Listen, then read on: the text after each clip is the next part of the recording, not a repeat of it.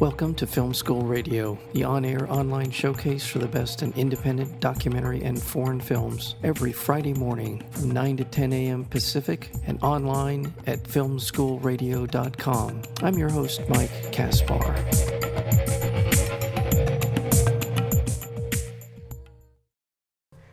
In Heidi Hutner's thrilling documentary film, four indomitable women fight back against America's most powerful nuclear industry to expose one of the most consequential and egregious cover ups in our country's history. Radioactive The Women of Three Mile Island is an award winning film about the 1979 Three Mile Island nuclear power plant meltdown, the worst commercial nuclear accident in U.S. history, and its aftermath.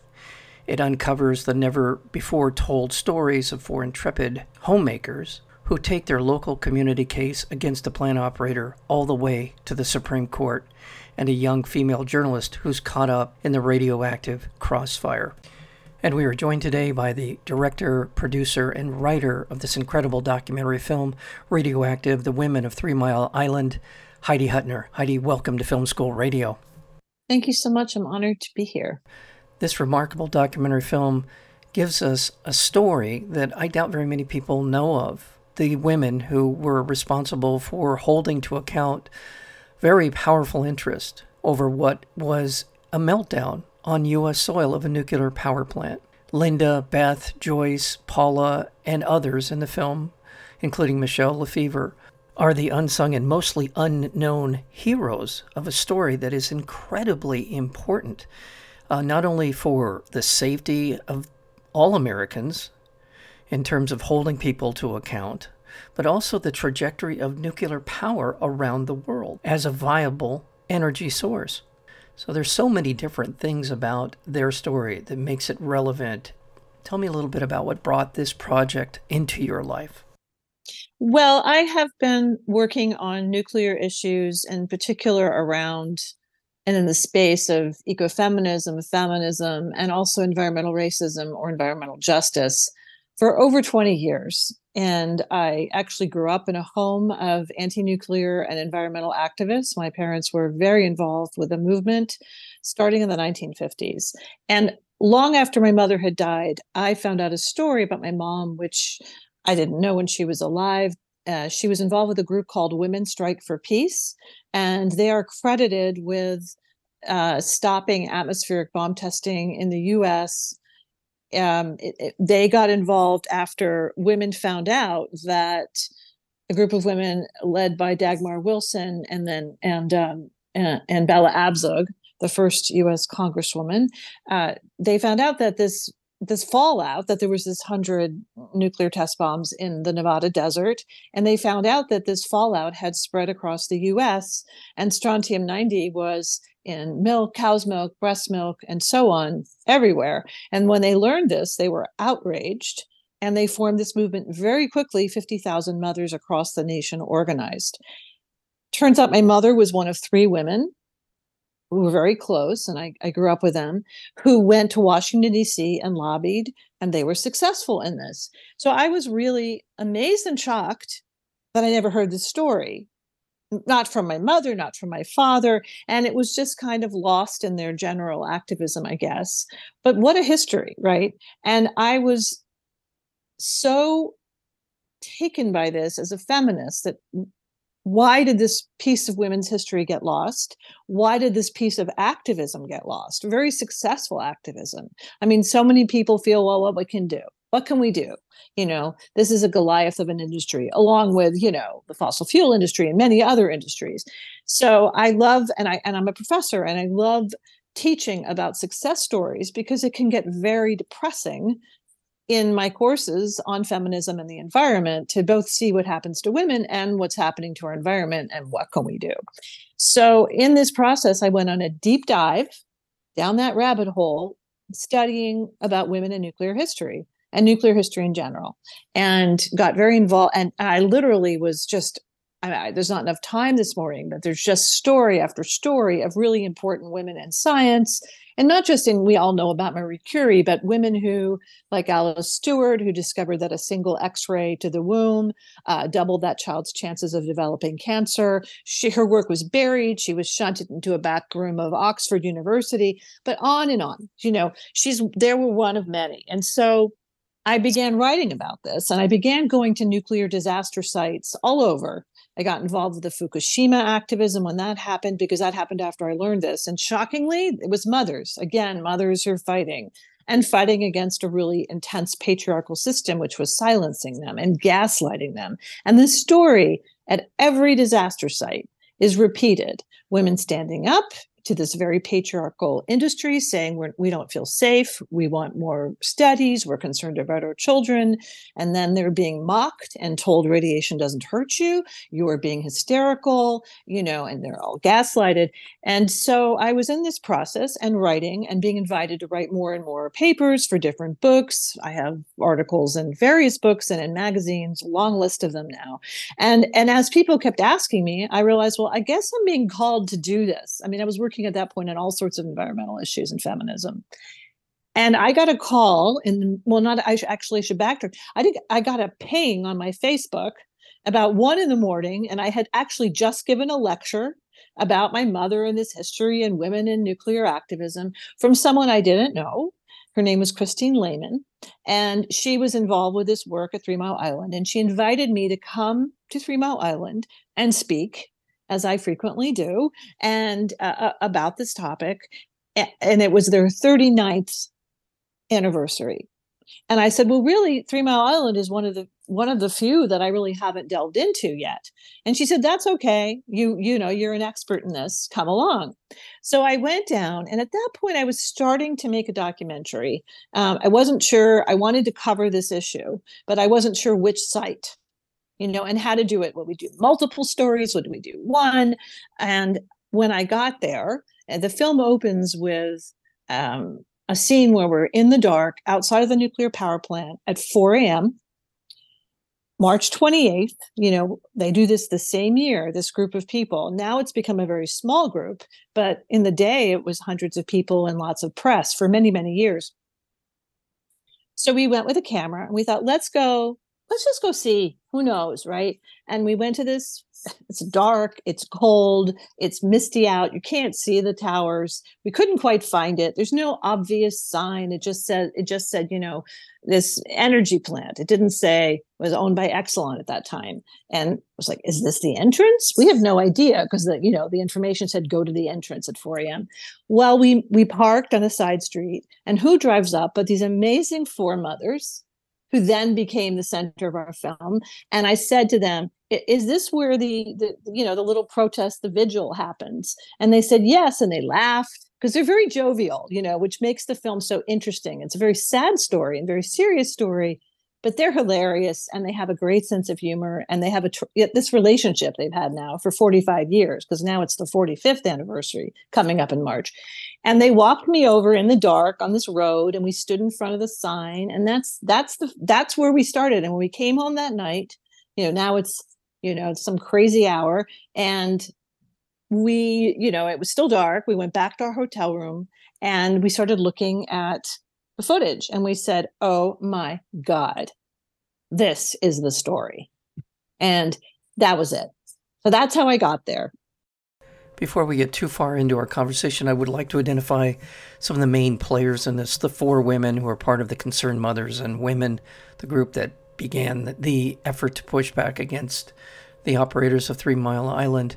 And that would be Linda Hoagland Braasch, Beth Dasbach, Joyce Corradi, and Paula Kinney, and I'd also include in that the uh, reporter, who was a college reporter at the time, Michelle Lefevre Quinn, and there are many others, but those are the people in my mind who really are the catalyst for so much of what we see in the film.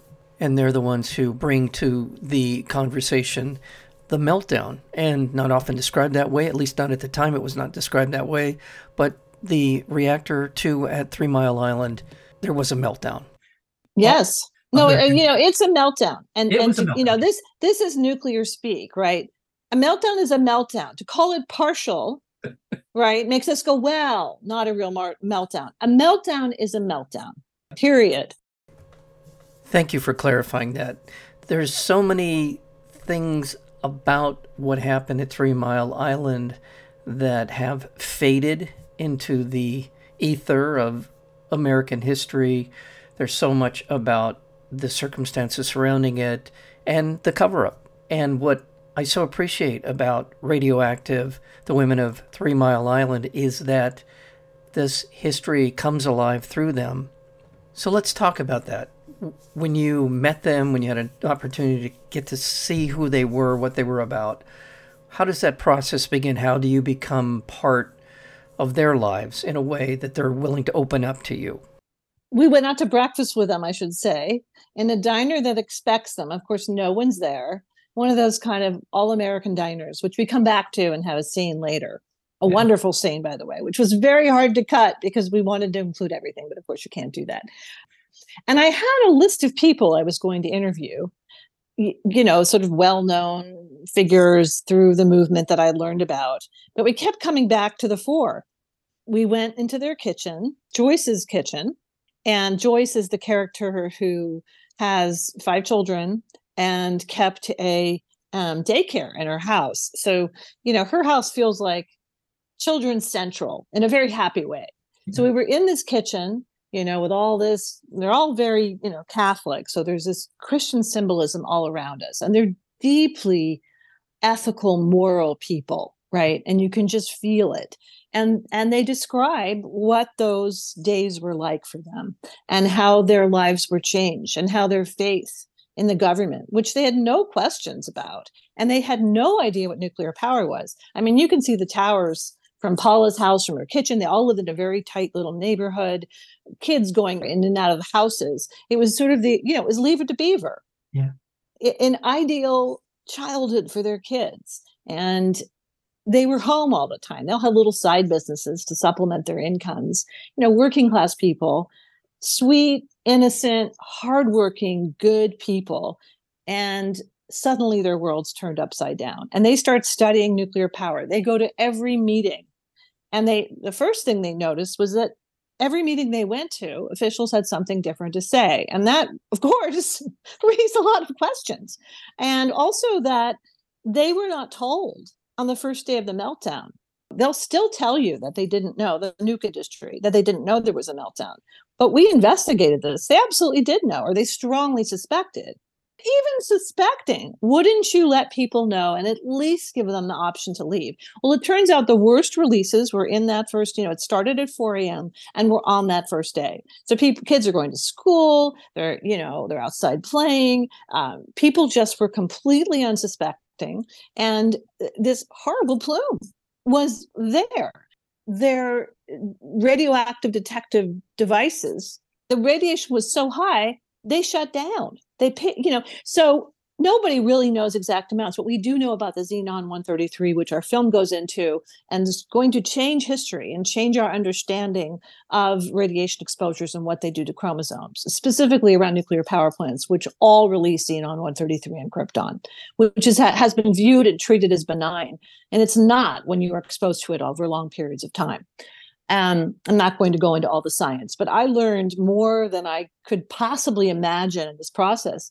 Amazing people came to me, a science study, a, a huge science study by the top people in this field, and the only lab capable of doing this ended up coming to me because they saw me promoting the film and raising funds and they approached me because i now had all these contacts. I mean part of doing science is you have to have the people now I built all these relationships. So we've worked together and continue to work together. That's just one piece of it. But the main thing is that for me, and what we see in the film is through the eyes of the people who live there and continue to live there and continue to be lied to and who can tell their lies. I mean, if you go to different meetings by officials and they're all telling you something different, and you're watching you know, you have metallic taste in your mouth.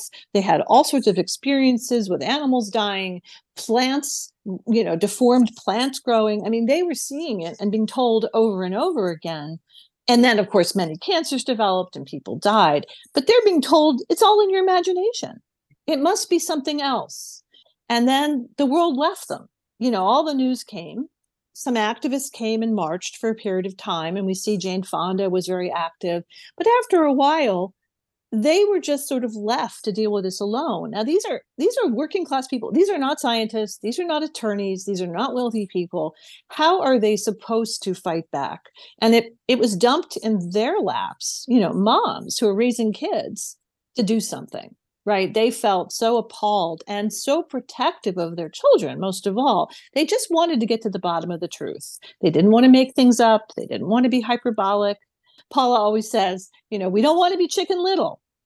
And so they just wanted answers and they wanted truthful answers and they weren't getting them and they were being balked and laughed at.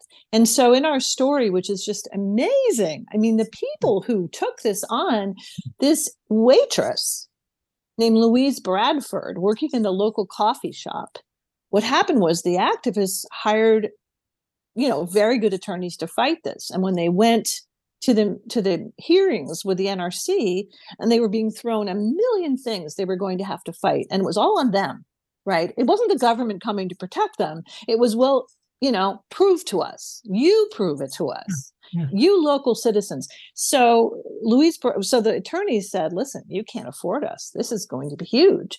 And said we're really sorry but you know and uh, and this waitress who had no legal background stood up and said well i'll do it. And uh, so she put a little ad out and she found someone named Joanne Doroshow who had just graduated from law school. And Joanne agreed to help her. Now, why did Joanne do this? Pro bono, 25 years old, no experience. She had interviewed at the Capitol the day of the evacuation, which was three days later, by the way, two and a half days later. So, what a betrayal, right? Um, and they knew there was an explosion at the plant on Wednesday. An explosion means there's a meltdown happening, right? Yeah.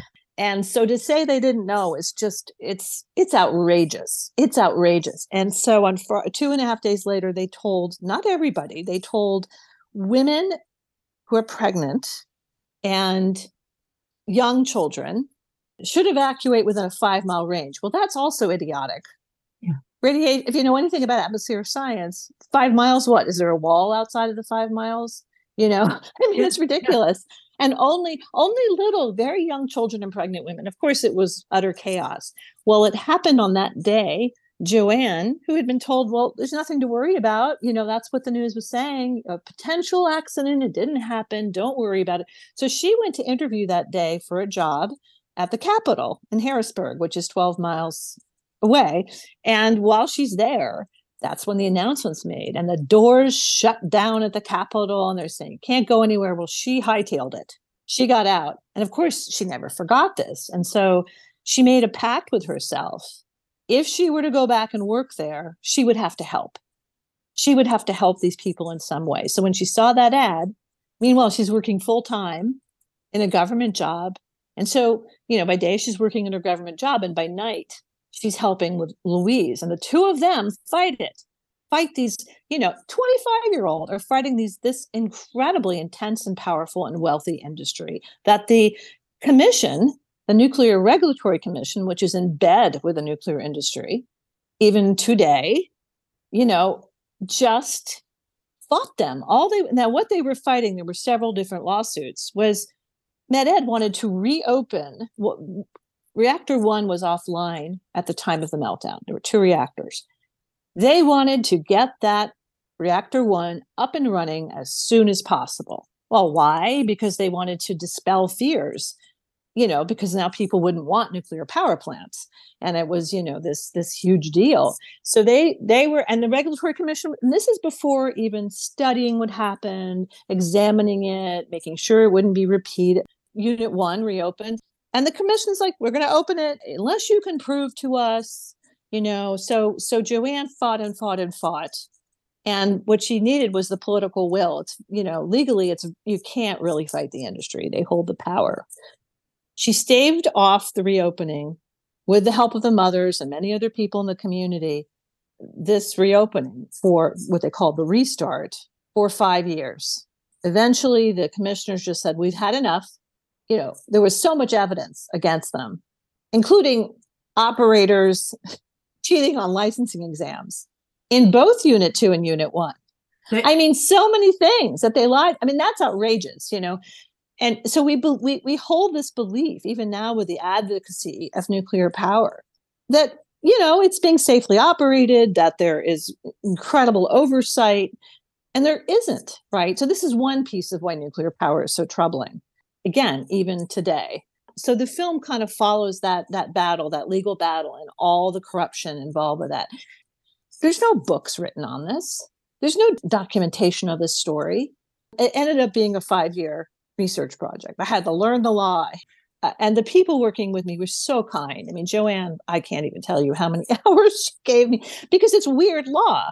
It's all about how do you deal with a nuclear regulatory commission and these regulations. It's not something that you would even learn in, you know, in traditional law school. She said, you know, don't feel bad. This is a really hard and complex problem that we faced you know that is kind of this arc which i hate to give away but it's important for people to know because right now we have this huge push for nuclear power. It's yeah. clean it's green and it's safe.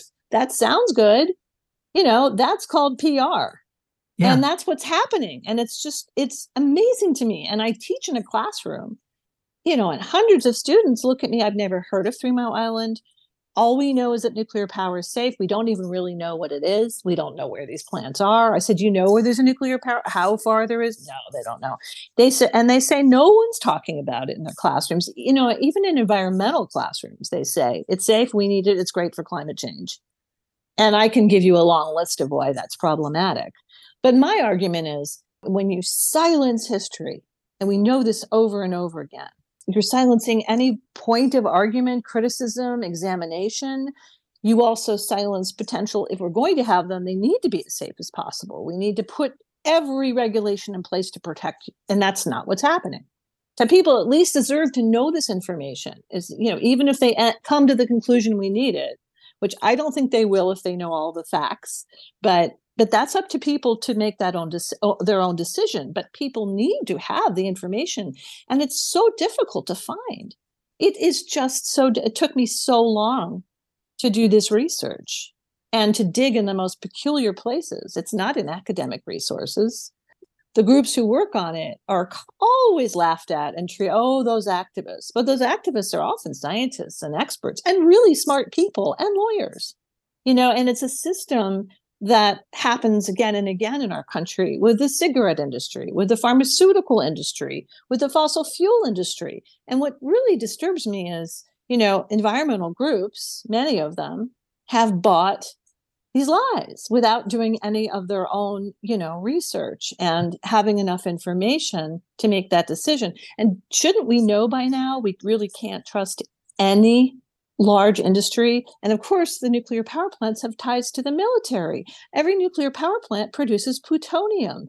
Now, that plutonium has to be, you know, altered in its composition to be weapons grade, but it is potentially weapons grade. Anyway, I think I, I have probably gone on for too long here. I'm very mm-hmm. passionate mm-hmm. about the subject and very concerned about the cover-ups and lies and what this is doing to people across the world, not just here, and all of the meltdowns and all of the releases that take place that you never hear about. I just want to take a second to remind our audience that we're speaking with Heidi Hutner, and she is the director of this incredible documentary film called Radioactive The Women of Three Mile Island. And just to add to the point you were making about the industries that have essentially run roughshod over us, the consumer, I would also include in there the uh, pesticide industry with the, the effects that uh, we're beginning to understand about the ingredients in these pesticides like Roundup and others. But to your point, these women were active in fighting against this industry for its lack of accountability in the 1970s. And this was a time when, and early 80s, when nuclear power plants were being built all over the country, all over the world. And this was the future. This was going to happen. And to their dismay, and I put this in quotes, Three Mile Island happened at a very inopportune time for them. And so there's all of these things that are in this. And the thing that for me is so infuriating about what happened and this lack of accountability is these industries tend to look at these things, although they'll never say it out loud. This is the price of doing business. You know, you got to make an omelet, you're going to break some eggs. Well, where are the eggs in this analogy? And this is just unacceptable. So, the heroism of the women involved in this story, and men, but mostly women, is astounding. And it is a story, as you just alluded to, isn't known. The fact that we sit here now, 45 years later, we still are learning things about what happened at Three Mile Island and the impacts it's having on people's lives is completely unacceptable. And just one last thing before I end my rant here, I do want to point out a couple more people that I think are important heroes in this, and that Aaron Dateman is a man who comes in later on in the film and run some tests on these people, obviously here decades later, and we find out some startling information there. Also, Lynn Bernabei, who was part of the litigation in this, who did an amazing job. She was such a the voice of reason and the voice of just kind of understanding the implications of all this. So there are others. Aileen Mioko Smith, a researcher who also did some invaluable work here, and Jane Fonda, who was there to stand up and say that this is unacceptable. Oh, and also, and I know we talked about or mentioned her earlier, Michelle Lefevre Quinn, if she doesn't call in to the reactor plant and doesn't get patched through to that control room, I don't think we're having this conversation about what happened at Three Mile Island. So many. That was a sheer accident.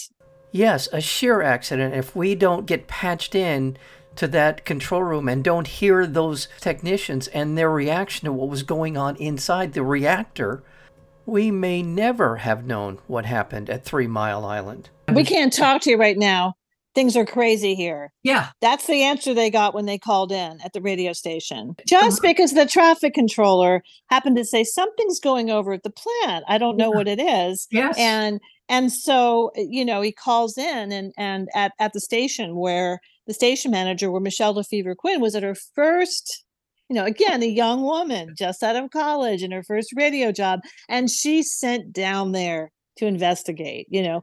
And she was there all those days and she followed up and she talks about her story where, you know, she's a young woman. She has to worry about her health. Yeah. Her ability to have children in the future. Should she stay? Should she go? Ultimately, she decides to stay. You know, these these these kinds of choices. In fact, her boss and she they they carried all of their belongings to flee with if they needed to in the in the trunks of their cars once again, an amazing story. I mean, for those of you who've heard of Three Mile Island, you know kind of the big picture that there was a problem at Three Mile Island, that uh, the reactors got shut down. You don't know the half of it. This is a remarkable story, so well told about the bravery of a few people, predominantly women. Hence the reason the film is called Radioactive the Women of Three Mile Island, and it is currently screening at the Laemmle Royal in Los Angeles through to December 14th, and it will be streaming on Apple Plus and Prime beginning on March 12th. Be looking for it, and we are coming up on the 45th anniversary of Three Mile Island on March 28th. So, this is just a fantastic documentary film. I highly recommend it. It gets right to these stories. It involves you on many different levels, intellectually and emotionally. It, I cannot say enough about the impact that this film will have on you and a greater understanding of the world we live in on many different levels, not the least of which is who's looking out for us. And in this case, it was these fearless women who stepped up and answered the call. One last thing before I let you go. You can find out more by going to radioactivethefilm.com. That'll keep you up to date about screenings and more information about your work as well. So that's radioactivethefilm.com. Any plans to come back to Los Angeles? We're all over and we're coming back to California. We'll be screening in the Bay Area. We'll be screening in San Diego. Um, likely we'll come back to Los Angeles because we get invitations all the time. Go to our website, radioactivethefilm.com, and you can find out about our future screenings and where we Very are. Very good. Okay, great director, producer, writer, Heidi Hutner, thank you so much for spending some time with us here on Film School Radio. Thank you.